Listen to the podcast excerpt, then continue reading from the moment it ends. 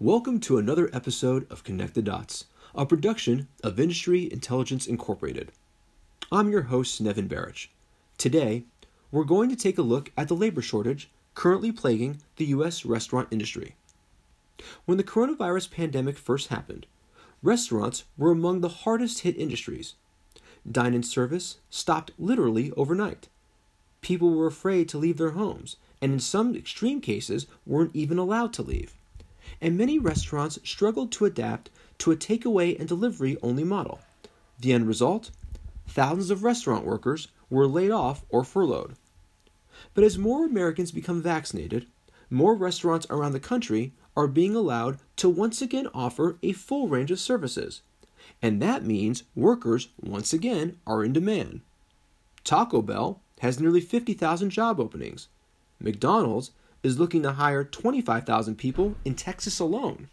Whataburger is looking to double its labor size by adding 50,000 workers, and so on. There's just one problem restaurants can't find enough workers to fill these positions. The labor shortage is so bad, in fact, that restaurants are offering incentives not just for new hires, but just to interview in general. For example, one McDonald's location in Florida was offering $50 just for people to interview. I say again, just to interview. And if someone got hired, he or she were also offered signing bonuses and referral programs. Another McDonald's location in Fayetteville, North Carolina, is reportedly offering new hires a $500 signing bonus. A Subway franchise owner, meanwhile, is offering new workers a $300 signing bonus. And several Sonic locations have begun giving workers the opportunity to receive tips from customers via the Sonic app. But despite these perks, a severe labor shortage remains, and there's a couple reasons why. First, several former workers who got laid off when the pandemic began have simply moved on to other industries and now have other jobs.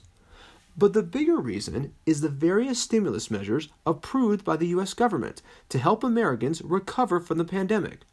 In several instances, former or potential workers are receiving as much or more in stimulus money than they would by working at a restaurant. So, why accept a job that pays the same money that you can get for doing nothing? So, what's the answer? Critics of restaurant industry practices say it's obvious raise wages. The restaurant industry, particularly fast food, has long been criticized for not offering workers much more than a minimum wage and have pushed for years for workers to receive a minimum pay of $15 an hour, what many call a living wage. And while restaurants haven't really heeded these calls in the past, this current extreme labor shortage may force them to change. McDonald's, in fact, recently announced that would raise the hourly wages for its company owned restaurants in the U.S. by an average of 10%, making the average wage of these employees $15 an hour by 2024.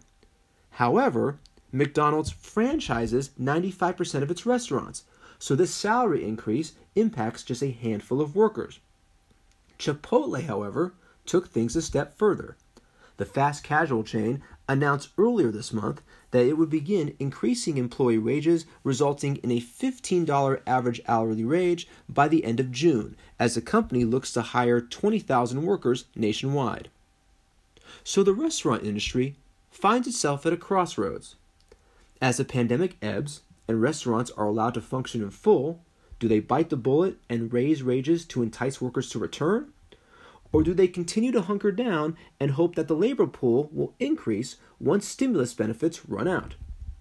I believe the answer is somewhere in the middle. I expect wages in general to rise. Maybe not necessarily to the $15 an hour watershed mark, but an increase nonetheless. I believe the industry will take more of a soft launch approach and increase wages at a slower rate to see if that will be enough to address the shortage.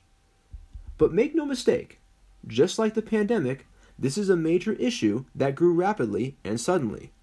And like the pandemic, it may take a long time to find the light at the end of the tunnel. After all, there's no vaccine on the market that forces people to go to work. That's going to do it for this week's episode of Connect the Dots, a production of Industry Intelligence. You know, at Industry Intel, we pride ourselves on helping you to better understand your industry's challenges. How do we do this? Find out for yourself. Visit our website at www.industryintel.com.